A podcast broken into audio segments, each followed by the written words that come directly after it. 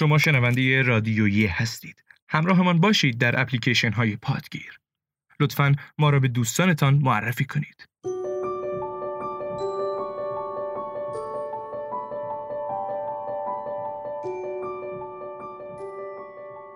به نام خدا و سلام. روزهای بهاریتون زیبا و شاد. سقراط میگه جامعه وقتی فرزانگی و سعادت پیدا میکنه که مطالعه کار روزانش باشه. با 19مین قسمت از سری برنامه‌های رادیویی در خدمتتون هستیم.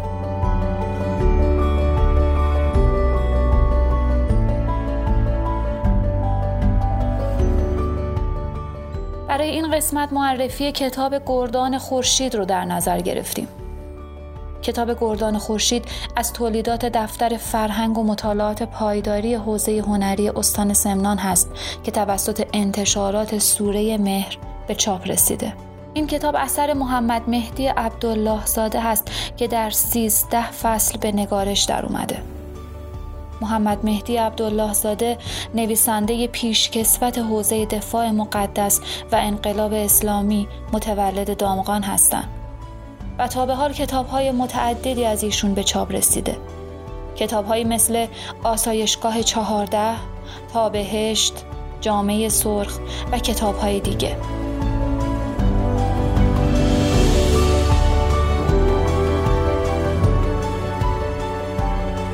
گردان خورشید از منظر ثبت خاطرات شفاهی اثری ارزشمند و خوشخوانه و به علاقه‌مندان تاریخ شفاهی توصیه می‌کنیم حتما این کتاب رو بخونن.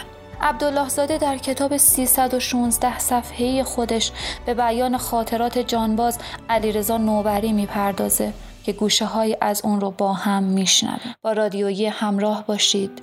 روزگارتون خوش.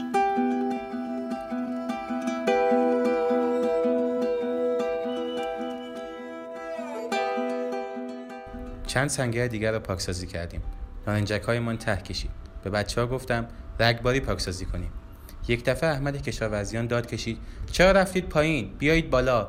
بنده خدا فکر کرد ایرانی هستند. آنها بلافاصله نارنجکی به طرف ما پرتاب کردند. احمد هم بلافاصله به طرف آنها نارنجکی پرتاب کرد. با انفجار نارنجک دشمن، احمد و سید از ناحیه پا مجروح شدند.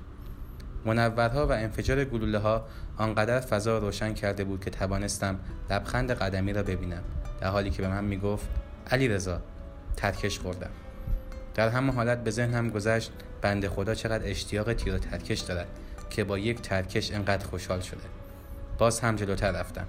آرپیچی هم آماده شلیک بود. وقتی برگشتم 4 نفر دنبالم میآمدند. از همه عقب‌تر سید زین العابدین بود که پای ترکش خورده‌اش را به زمین می‌کشید و لنگ لنگام می‌آمد. همش به فکر سید بودم که خدایا این کیه؟ پاش ترکش خورده و آن را به زمین می‌کشه. با این حال جلو میاد. تازه خوشحال است و می‌خندد. در آن موقع آتش دوشگاه دشمن ما را در 20 متری خودش متوقف کرد. چند موشک آتش‌پیچی شلیک کردند. به سنگر بتونی آن اثر نکرد. یکی دیگر از بچه‌ها هم یکی دو تا شلیک کرد. بی‌اثر بود. 2 تا از بچه‌ها گفتن ما برویم با نارنجک آن را منفجر کنیم. قدری که جلوتر رفتن سر و صدای آنها بلند شد. متوجه شدم اسیر شدند. واقعا سوختم. با خودم گفتم یعنی به همین راحتی دوستان ما را اسیر کنن؟ 3 تا از بچه‌هایی که به ما رسیده بودند توی یک چاله سنگر گرفته و به سمت آشیانه دوشگاه تیراندازی می‌کردند. به قدمی گفتم من آنجا می‌روم، تو موشک برسان. خودم را با یک غلط به آنجا رساندم. سید هم بلافاصله خودش را به ما رساند. وقتی آرپیچی را روی دوشم گذاشتم و چند بار شلیک کردم، در مرحله آخر به ذهنم گذشت به راست متمایل شوم تا شاید گلوله به سنگر اثر کند. هنوز شلیک نکرده بودم که گلوله‌های رسام دوشگاه سنگر ما را به آتش کشید. حس کردم سمت چپ بدنم سوخت و گلوله‌ها به من اصابت کرده‌اند. دستی به بدن و لباس‌هایم کشیدم. قدری از موها و لباسهایم سوخته بود. در یک لحظه نگران سید شدم. نفر پشت سر من بود. به اون نگاه کردم. بند دلم پاره شد. چشمهایم تار، زانوهایم شل و قلبم پر از کینه و نفرت شد. عرق سردی بر بدنم نشست و حس تنهایی وجودم را پر کرد. این مسافت را من به پشتوانه و شهامت و شجاعت سید جلو آمده بودم. حالا او به حالت سجده کف سنگر بالا شده بود. در حالی که رگبار مسلسل از ابرو به بالای او را برده بود.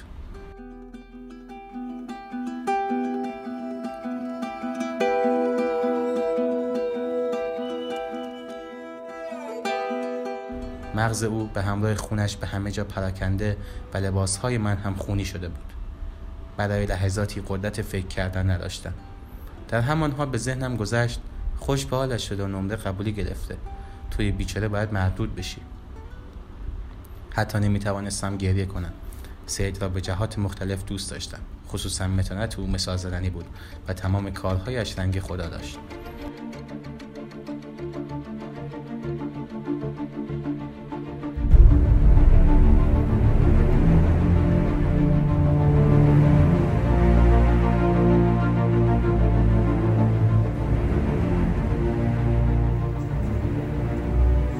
ساعت 7 صبح برای سرکشی و سر و سامان دادن به کارها جلو می رفتم. رسیدم به محلی که عرض کانال کم بود. 2 نفر بسیجی که از پشت سرم می آمدند سلامی بلند کردند و یکی از آنها با هیجانی خاص گفت: برادر برو کنار، ما عجله داریم. کنار ایستادم. با کمی تعظیم و لبخند با دستم اشاره کردم و گفتم: خواهش می کنم بفرمایید. از من گذشتند. 4-5 متری بیشتر فاصله نگرفته بودند که صدای مهیب کانال را پر کرد.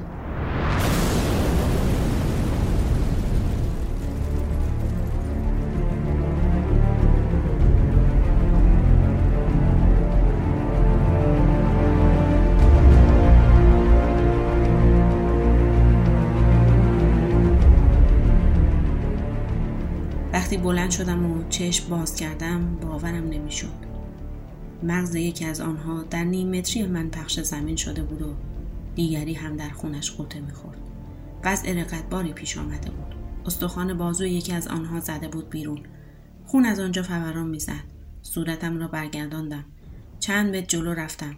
آمبولانس از دور می آمد. رفتم بیرون کانال و به آن اشاره کردم. آمدند و آنها را بردند. اگر دلت از سنگ هم باشد در چنین وضعیتی می شکند. به یاد حرفشان افتادم. عجله داریم.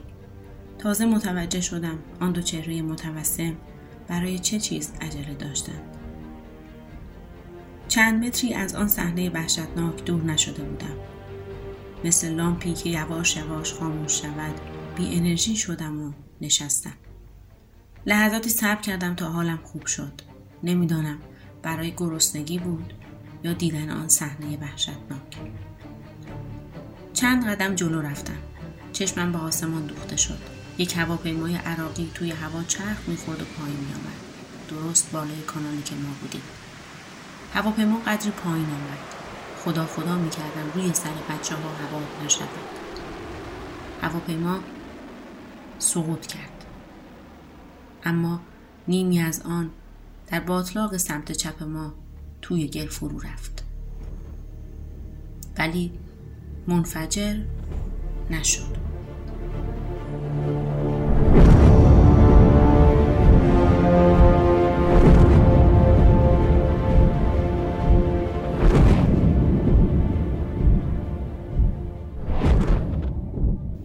این چندمین هواپیمای دشمن بود که سقوط می‌کرد. چند تا خلبان آنها هم به اسارت نیروهای ما در آمده بودند.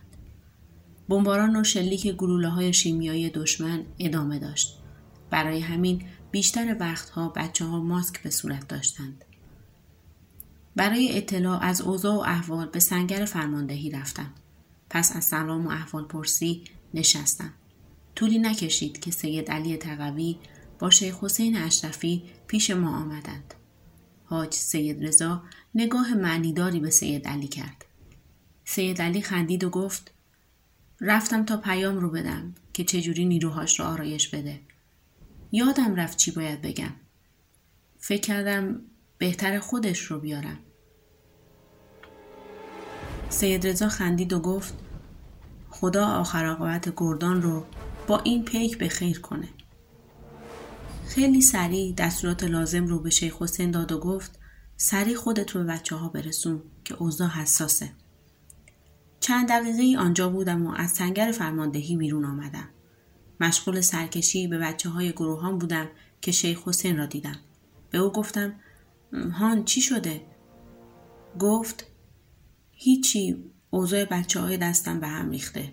همون موقعی که نبودم یک گلوله مستقیم تانک زدم وسط بچه‌های دسته. 4-5 تا شهید و مجروح شدن، چند تا هم موجی. دارن میرن طرف عراقی‌ها. چند نفر بفرست اونا رو برگردونن.